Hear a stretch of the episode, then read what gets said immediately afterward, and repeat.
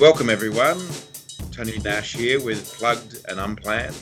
And today I have Steve Glaveski, the author, two time author, actually. He's got a new book coming out. It was supposed to be in May, but the coronavirus did its magic. It's now coming out later in the year, but you can still pre order it. Um, highly recommend. Uh, Time Rich. And when I think about that, Steve, and welcome to the, the show and the program. Thank you. Thank you. Um, surely time rich. I mean, now it would have been. I mean, I understand why publishers and and authors are, are considering um, perhaps delaying a release of a book because not everyone's, you know, not all shops are open. I get that, but geez, it would have been good to have it come out now as we all sit there contemplating our priorities and and even people at home who are observing what it's like to not have to travel to work and be gifted two hours a day. Um, mm. It must be falling this this kind of subject must be falling right into your lap at the moment. it's it's it's a good question, Tony, and uh, it's something I deliberated at length when deciding whether or not to delay the uh, book release date or not. Um, there are many pertinent topics in the book, and I've been writing about this at length. So I have been, in some respects, um, taking advantage, if you will, of the um, increased appetite in topics like workplace productivity, in topics like remote work. Um, having written an article uh, just recently called The Five Levels of Remote Work, which got something like a quarter of a million reads in the first couple of weeks.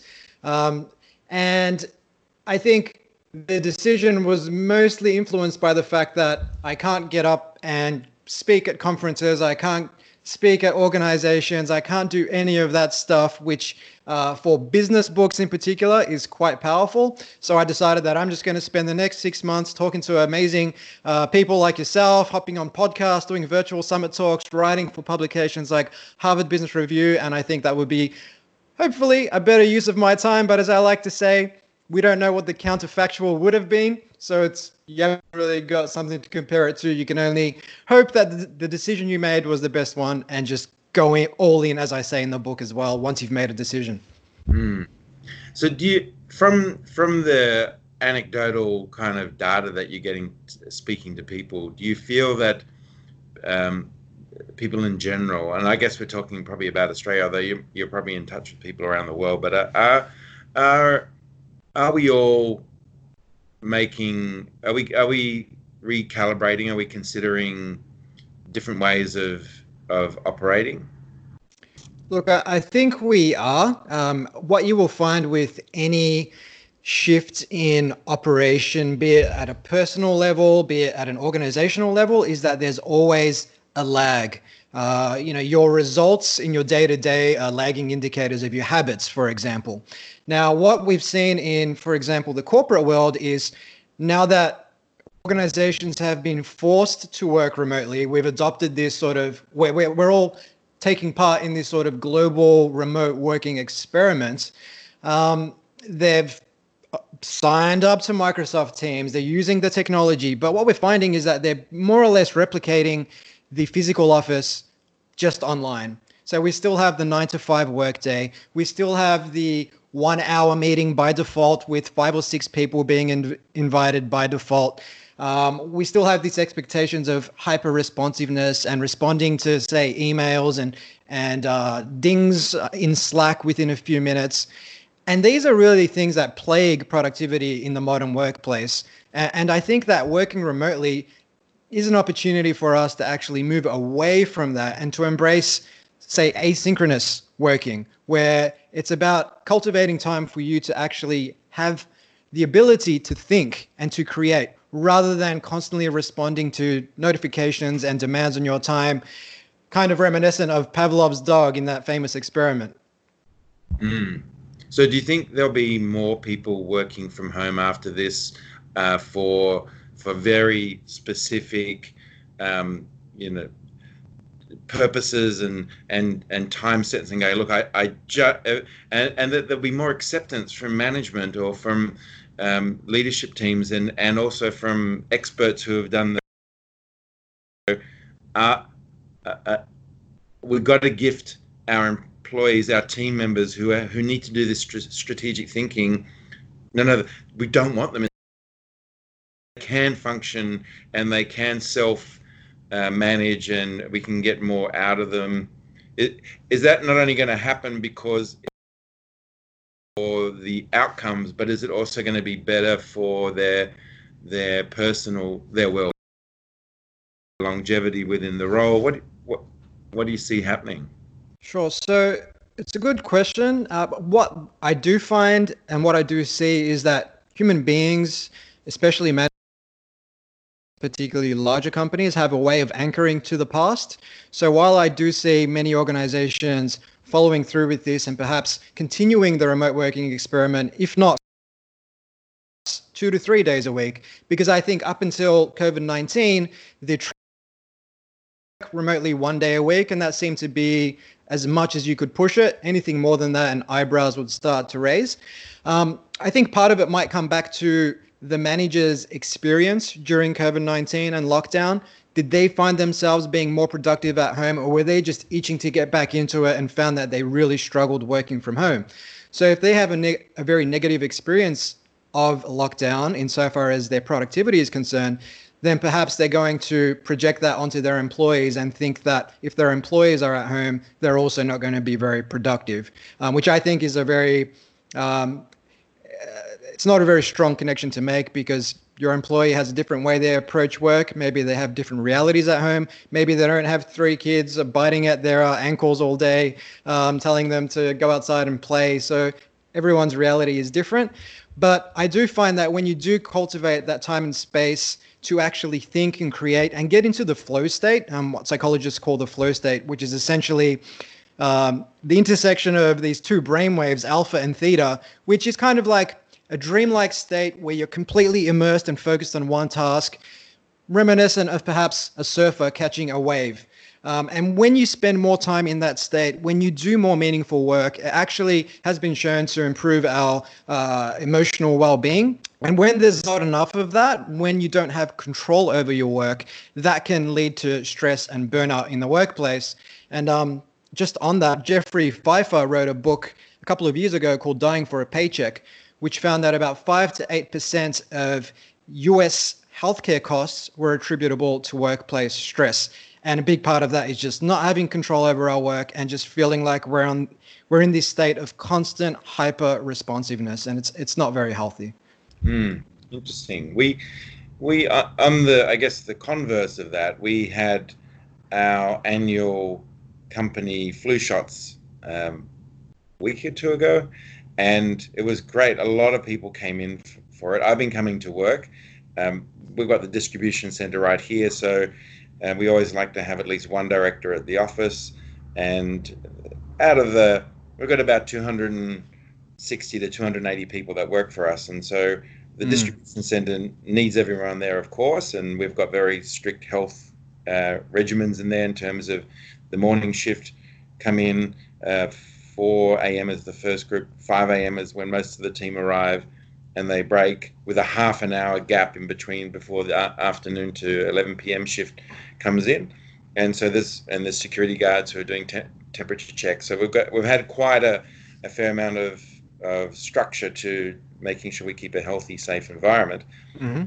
At the office, where we've got probably 120 people working from home, it was very cool to have for one day a bunch of people coming in to get their their flu shots, and not everyone wanted to get flu shots, but um, to have that many people come to the office um, and just feel isn't it good to have everyone around again and for them to feel good to be around? So so obviously there's the aspect of working from home but then there's also the collaboration and the social uh, enrichment of of people together and uh, you know everyone here at booktopia has got very like-minded purpose in terms of very focused on the customer, passionate about books, and so to, to for everyone to then experience what it's like to, you know, be in solitude or separated for so long and the difference and, and what happens when you're next to each other there's going to be that as well. So there's going to the, the the value of actually working from home but then also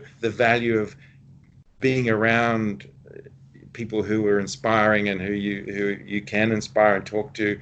So it's it's going to both on both sides. It's going to actually play out quite interestingly. Have you got any thoughts on that in terms of you know making sure that your you know your book is about being time rich? So um, how can you how how can you be time rich at work with so many interruptions?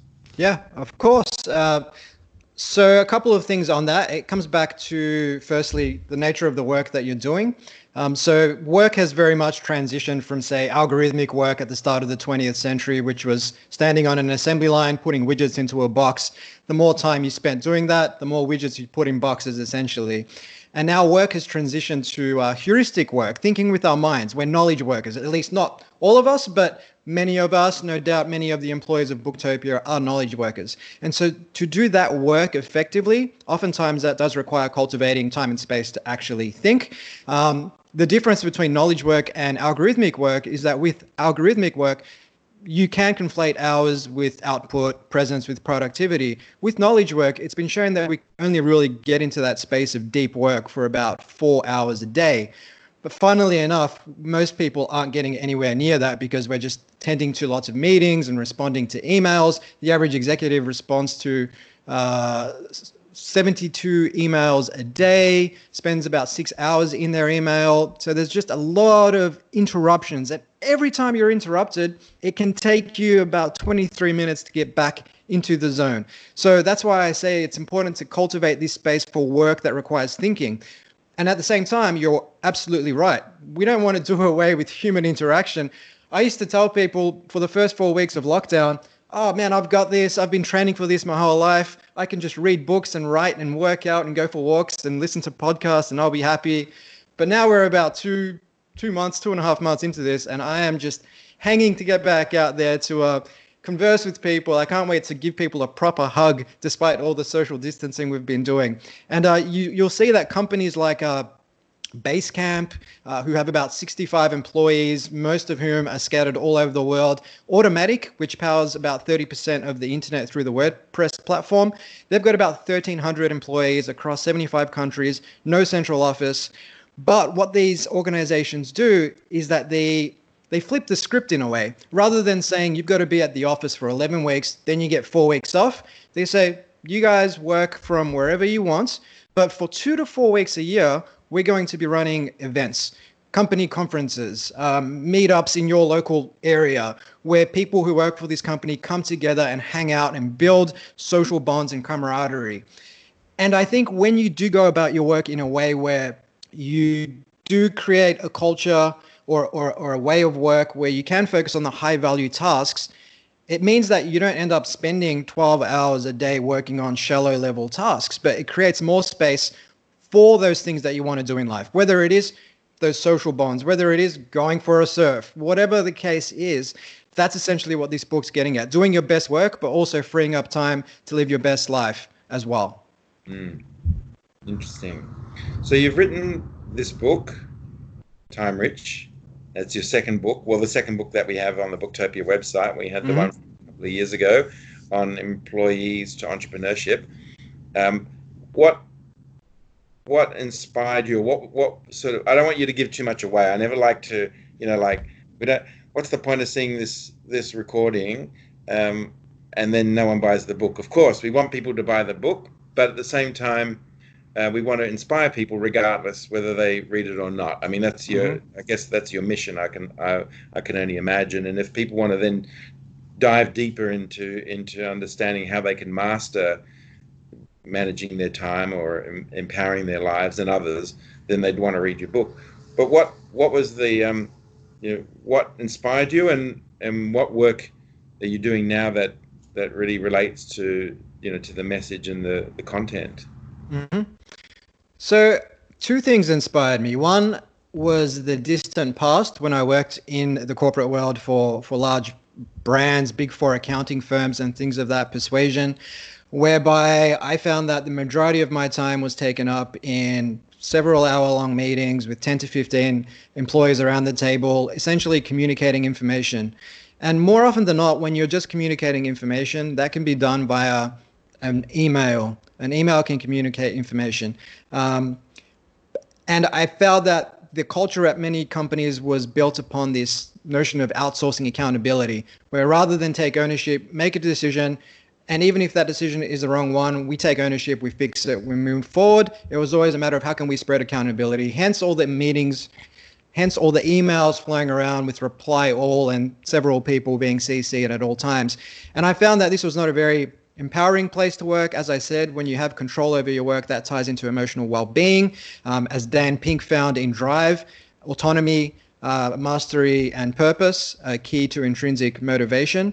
And so many great people I worked with all left to pursue greener pastures everywhere because they just felt that that culture um, did not allow them to get anywhere near act- self-actualization.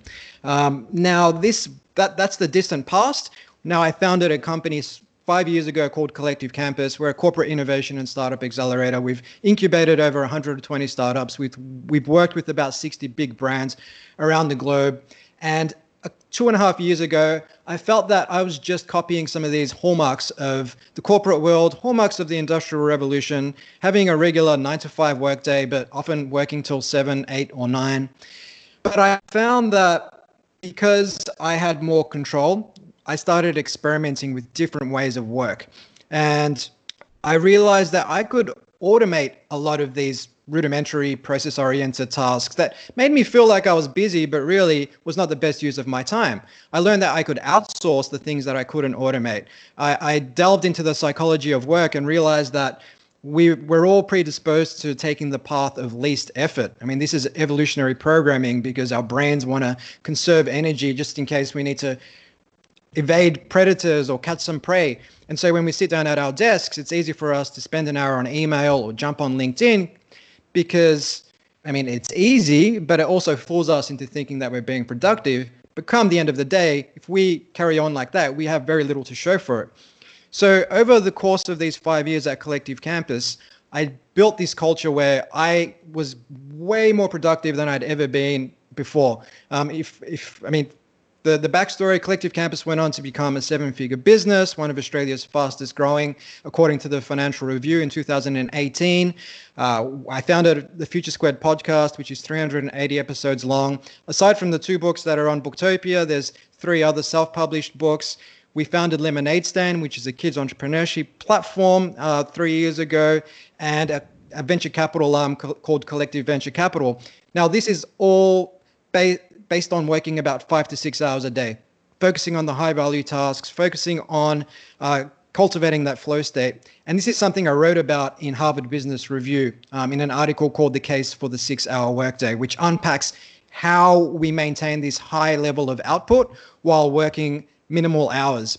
And that experiment that we ran, which birthed the six hour workday article, I went back to the team after this uh, experiment and asked a number of questions, got a bunch of feedback on productivity as well as emotional well-being. And everything productivity did not drop at all. In fact it had gone up a little bit. Emotional well-being people were loving it. They had more time to spend with family. One of my colleagues had a had a daughter about 6 months prior to that experiment so we got to spend more time with her.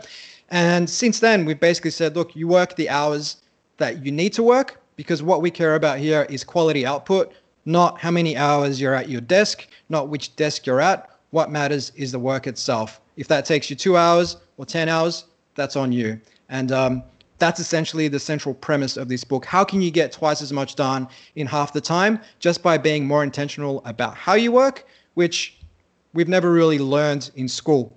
We never learned how to work, funnily enough. And we know we never learned how to learn either while we're on that topic of what we didn't learn in school. But that's essentially what I would what I would say is the key premise as to why people should pick up this book. Mm, interesting, because they don't teach that at uni either. Really, I mean, it's almost like you're modeling other people who you're working with to um, to determine your your your best practices, I guess. More or less, and oftentimes the people we're modeling aren't very intentional about how they work. They've picked it up from someone else. And you know, hmm. when I was uh, saying in many a large organization, what I was modeling that there was there was no guidance. I was modeling meetings, emails, uh, knowing what I know now about the psychology of work and comparing it to how I worked, say five, ten years ago. It's apples and oranges, complete different ends of the spectrum. And it was just never something anybody spoke about. I mean, people speak about technology. We talk about digital transformation projects and spending billions of dollars in some cases at large banks on transforming the organization. But what we often do in those cases is we take processes that were designed in the 80s and 90s, essentially broken processes for today's uh, business world, and we just digitize them.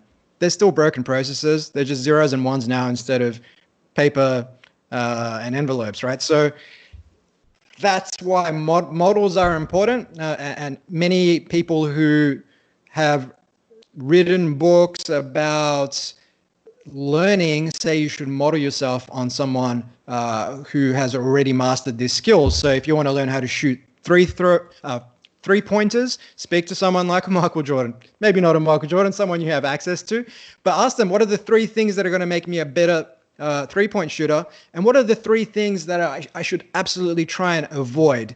Uh, and that will help you get a lot closer to your goal a lot faster. But if you're if you haven't got any positive role models to to to ask these questions of when it comes to work or to observe because human beings learn more so by observation rather than what we're told uh, then inevitably you're going to pick up some of those those bad habits. And that's why this book tries to um, serve as a bit of a wake up call uh, to disrupt that thought pattern and way of work that many people have unwittingly um, picked up no fault of their own but that's just the nature of uh, of many an organization today, and we're starting to see the tide turn a little bit. But I think we have a very long way to go uh, to get companies to a point where they're comfortable with organizations being almost completely asynchronous in the way they communicate and letting their employees design their days in ways that work uh, for them, in ways that will allow them to do their best work for the company.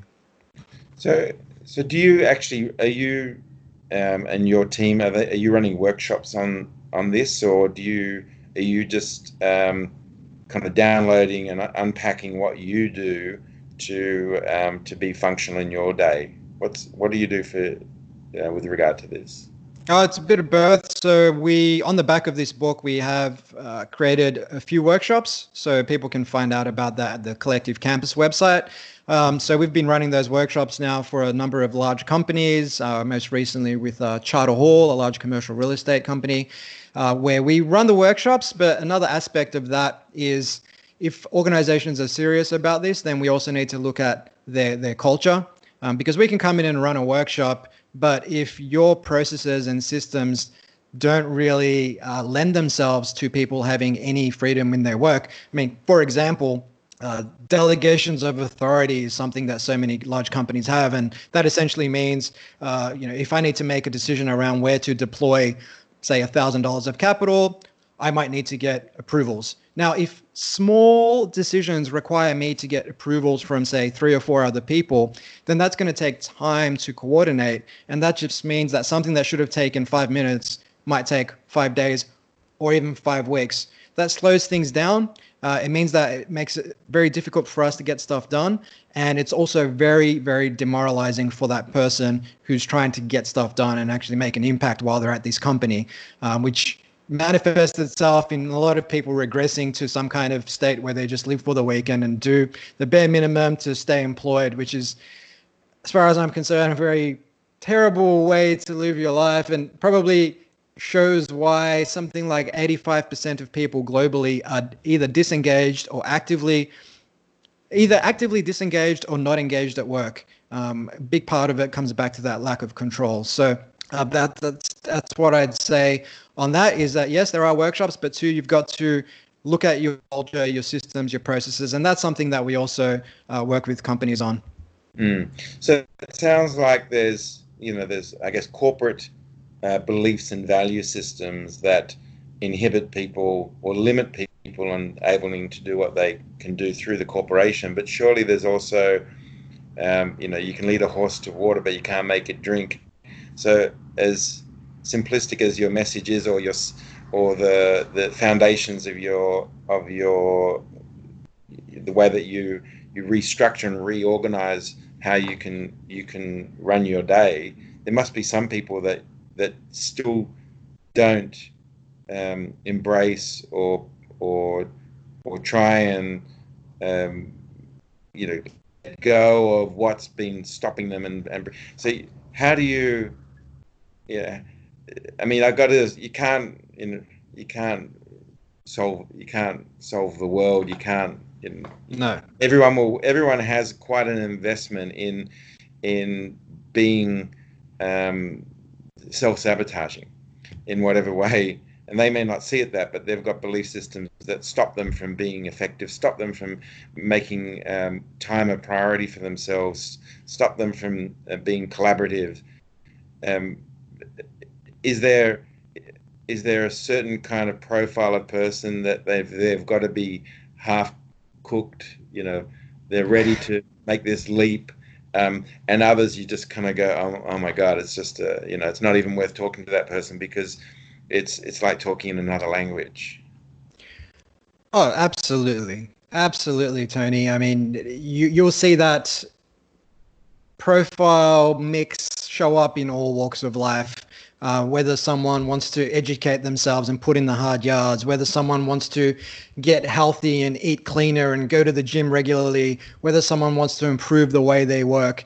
Uh, you either have uh, someone who, like you said, uh, they're half cooked. Uh, I mean, oftentimes in life, when people pick up a book from, say, Socrates or some ancient wisdom, it's because they're looking for answers. Maybe they've gone through a lot of hardship, and when a student is ready, a teacher appears.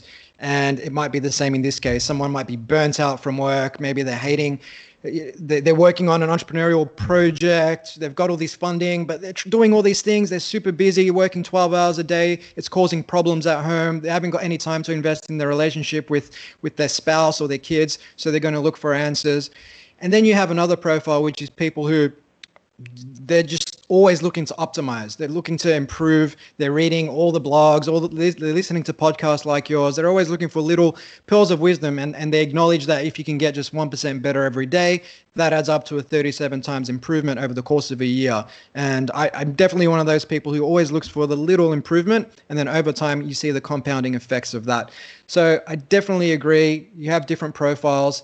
Uh, and one thing I would say though, for organizations or leaders out there who think, wow, this is just such a huge uh, step change to what we're used to, you don't need to do it all at once. You, a simple philosophy I like to think of is snowflake to avalanche. You know, maybe instead of trying to roll this out across an organization of 500 people, maybe you have a team of five or 10 who are working on a specific project where you can start to uh, test these ways of working um, and see how they would go about applying that in their company.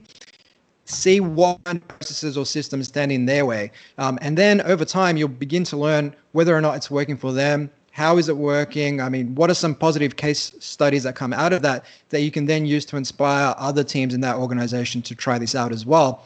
Um, because when it comes to starting anything new, whether it's uh, say a, a, new way of working or even say a gym routine or whatever the case is, I mean, we're ultimately fighting against that path of least effort.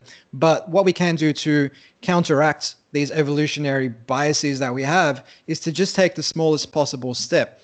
Because um, as Isaac Newton said in his laws of motion, an object in motion stays in motion. An object at rest stays at rest. So once you've pushed a ball or a big boulder, the amount of force that's required to keep that boulder moving or rolling is less than that initial push. So, for example, if I want to go for a 5K run, I might think, oh, I really can't be bothered, but let's commit to 500 meters. That tricks my brain into thinking, oh, that's nothing, 500 meters, let's do it. And once I'm out there, after 500 meters, it's so much easier to do another 500 meters and another 500 meters. Kind of like sitting on your couch one night, you've got some books on the coffee table. Yeah, you, you're not really in a reading mood. You pick up the book, you read one page, so much easier to turn to the next page. So that that's one thing I would say. Start with the smallest possible step, trick your brain into taking bigger steps, and just experiment in small teams rather than trying to roll this out across the whole company from day one because you don't know which aspects of this way of working will work for you. And two, you're going to set yourself a you're raising the bar too high because then you're dealing with all sorts of personalities, all sorts of systems and processes. Test with a small team and go from there. Hmm. Interesting.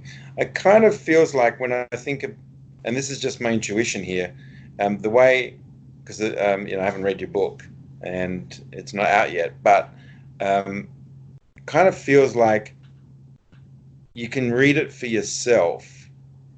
Doesn't matter whether you're at the lowest level within your organization um, or whether you're the leader of your organization, because it's it's really about um, you and the way that you operate and the way that you want to live your life. So it's I think that's my message to anyone who's watching this podcast or is thinking about buying the book. It's it's kind of like don't worry about that you're not the leader.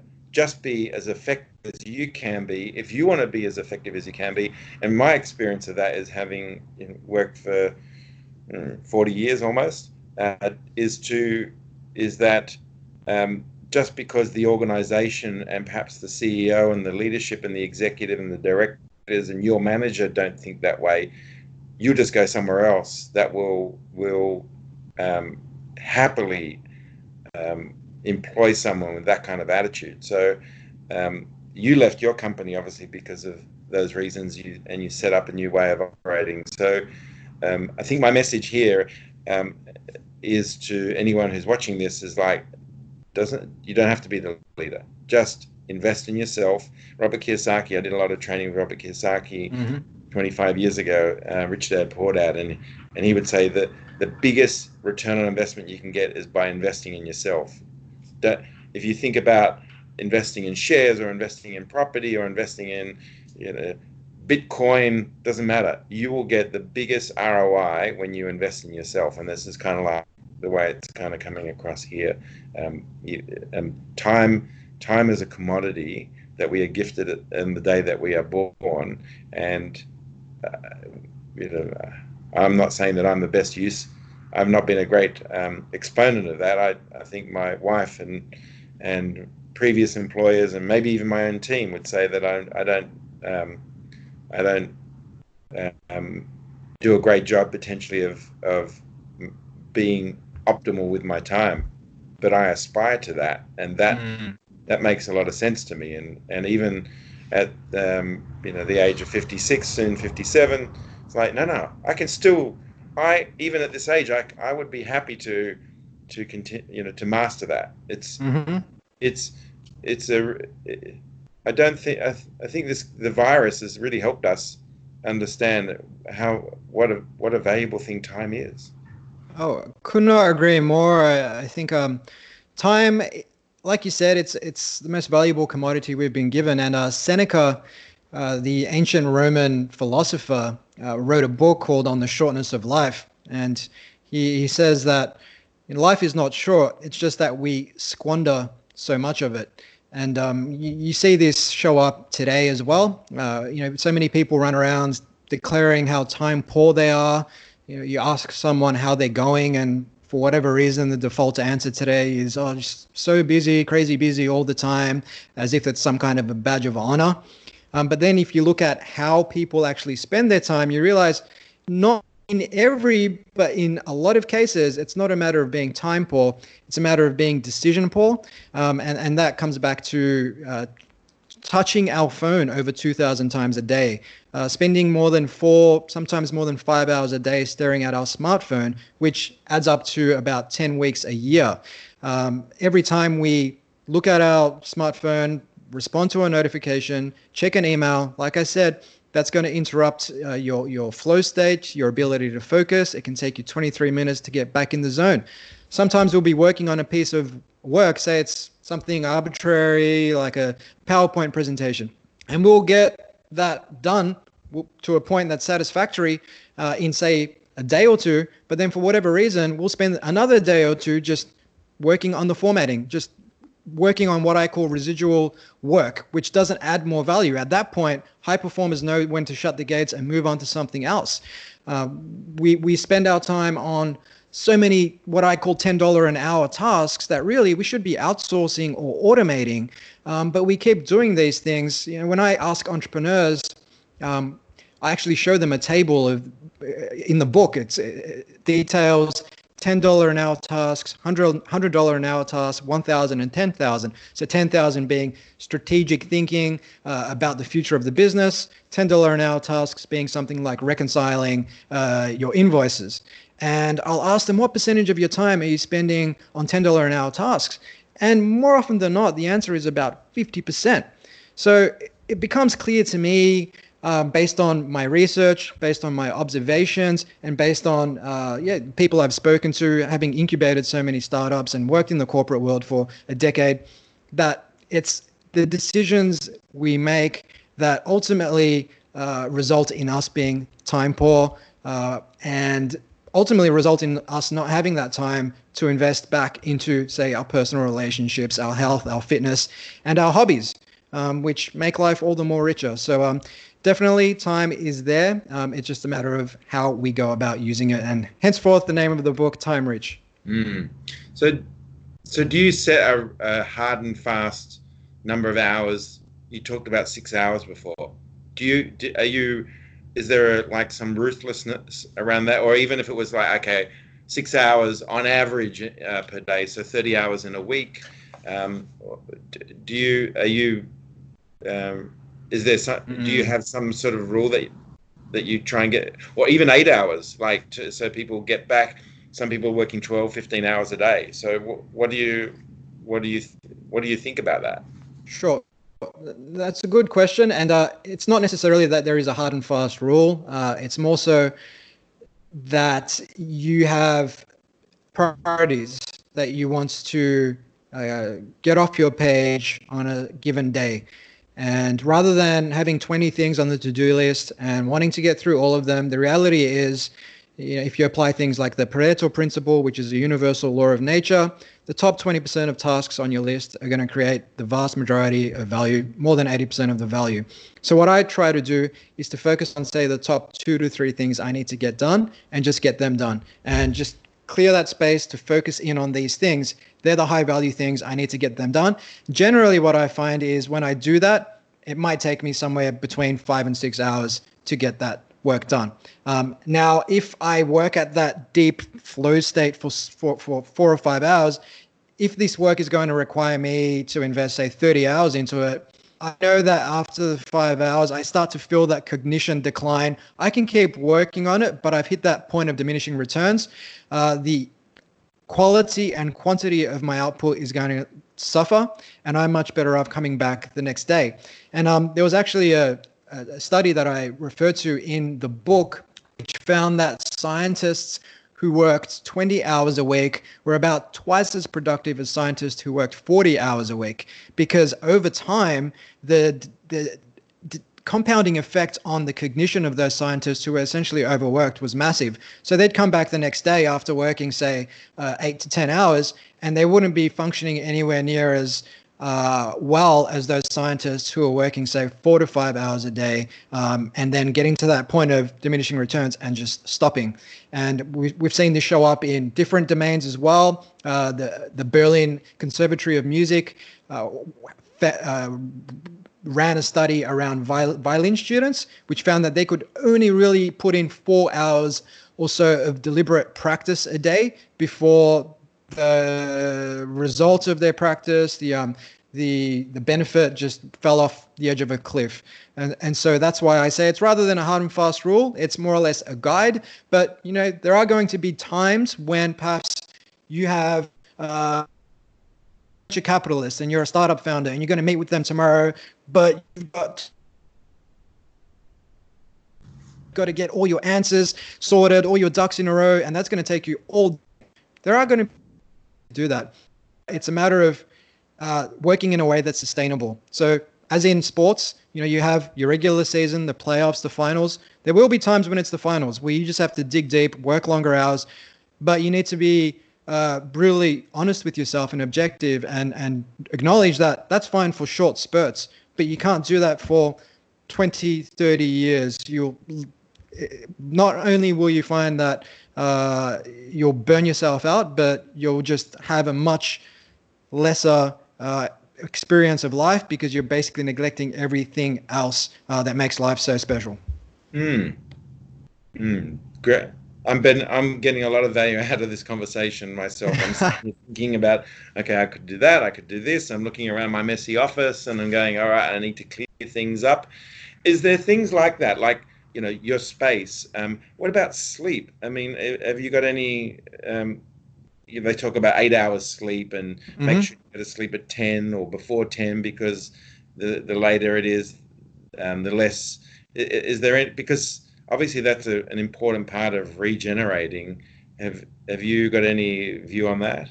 Oh yeah, definitely. So uh, sleep is if you could only do one thing. You know, there's a lot of talk nowadays about take this vitamin, try this workout routine, you know, wear these blue blocking glasses, uh, whatever the case is. I mean, if you could just do one thing that's going to have a fundamental impact on your quali- quality of life, it is sleep. And um, I mean, Matt Walker, who is a sleep, he calls himself a sleep doctor, wrote a great book on this called Why We Sleep. And, uh, you know, he found that for most human beings, uh, what we need is eight hours. I mean, there are people who are one to two standard deviations from the mean who may get by on four hours, but they're the exceptions to the rule. So the eight hour sleep cycle is really important because most of our deep uh, REM sleep, the rapid eye movement sleep that comes with, say, uh, the dream state, occurs in between the sixth and eighth hours of an eight hour sleep cycle. And that deep REM sleep is fundamental for both creativity as well as emotional regulation. So we take that out of the mix. We're nowhere near as good problem solvers. We're more irrit- irritable people to be around. Uh, and that just affects our quality of life. And it also means that we are predisposed to early onset of uh, neurodegenerative diseases like Alzheimer's, um, which obviously we want to do our best to, to, to delay that as much as possible. Now, interestingly, one thing I unpacked in the book was that 30 to 40% of people are what you would call night owls because we're all born with uh, chronotypes which either predispose us to wanting to wake up early or wanting to wake up late. Now, 30 to 40% of people uh, are night owls, which means they effectively are way more productive 10 hours after waking up compared to early birds who are productive more or less two hours after waking up. Um, night owls who are forced to wake up early suffer from the from social jet lag, the kind of jet lag you might suffer after pulling an all-nighter. Um, so when you think about the fact that maybe half, almost half the, of our workforce is being forced to wake up at say 6 or 7 a.m. to get into the office by 9, that's wreaking havoc on their ability to perform. So when you hear people say you need to be in bed at 10 and up at 4 or something like that, let's, you know, start up, hustle, hustle, hustle. Maybe for some people that works, but mm. for a lot of people it doesn't. And so for every successful early bird uh, who likes to glorify waking up at 4 or 5 a.m., like Jocko Willink, the uh, Navy SEAL who posts his wristwatch on Instagram every day. There are others who wake up at, say, 9 or 10, 10 a.m., like Tim Ferriss, who's a famous author and startup investor as well.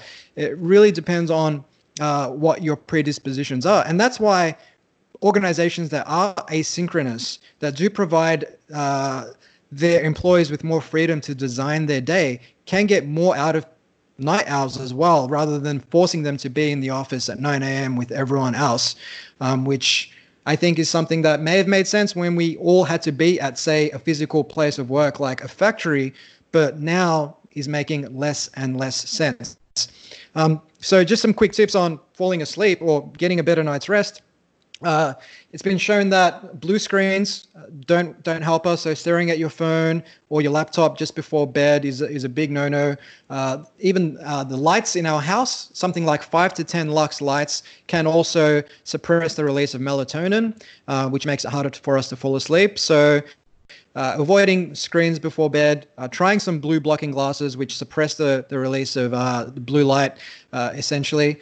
Uh, journaling before bed is great because it means you take any thoughts that are you know, keeping you up at night, put them on the paper. Just transferring those thoughts, I find, um, helps. And then for some people, they find that, say, a hot shower before bed also helps because as your body's cooling itself down, that puts it in a relaxed state, which makes it easier to fall asleep. So they're just some quick tips. Uh, there's a hell of a lot more in the book about sleep, but yeah, when it comes to cognition, when it comes to doing our best work uh, and just being happier people, sleep is numero uno. Mm, interesting. So, and not having had a chance to read your book because we're well before publication date, um, anything that I didn't touch on today that you thought, oh, we, you know, I wish Tony brought that up, or we, you know, be nice to talk about this? Anything that you you want to leave us with before we part? Uh, there's a, there's a hell of a lot in the book that we haven't touched on. I mean, it's a seventy thousand word book, so it's impossible to touch on all of it in a fifty minute uh, podcast conversation. Um, but I would just say that the number one thing I would just look at people doing, it's not really the number one thing, but just some simple thing that people can do to take away from this is next time they sit down at their desk, you might have a to do list of 10 things on that list.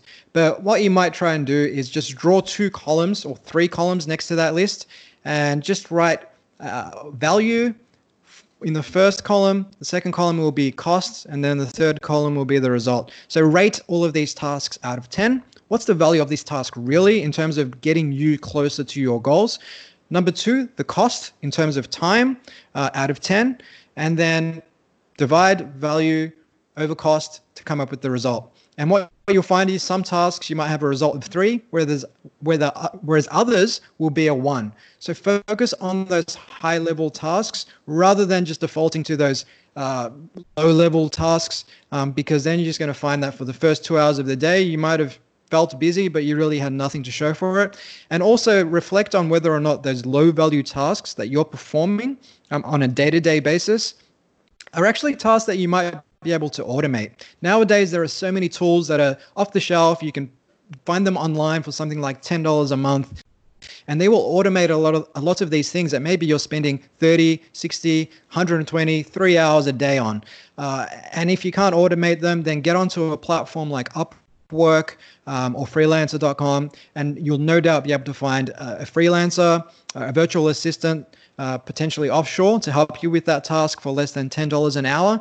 And again, that's just going to free you up to focus on those very high level tasks at the top of your list. And the better you get at doing that over time, the compounding effect of focusing just on high level tasks is going to be absolutely massive. Um, so it's it's it's a choice we need to make, and it's a it's a matter of just being more intentional about how we work. Because if we're going to spend more than half of our waking hours, hopefully not that much if you apply these uh, lessons in the book, but say a quarter of our waking hours working, then let's do something that is actually meaningful. Mm, brilliant. That's so great. Well, thank you, Steve, so much for your time and congrats on completing the book and all the other amazing things that you are doing with all of your projects with um, the campus and incubation and startups. It's is really really impressive, and we look forward to hearing more. and And we wish your uh, book great success. Thanks thanks for your time today. Thank you so much, Tony. And I, I should say also that uh, people can download the first chapter of the book and download a PDF with all sorts of time rich tools over at uh, timerichbook.com. And uh, thank you so much for having me on the show. And um, I just want to also just congratulate you on all your success. I think you're a big inspiration to uh, entrepreneurs everywhere, particularly Australian entrepreneurs like myself. And um, yeah, wish you all the best as well. Thanks, mate. All the best. Speak to you soon. Ciao. Cheers.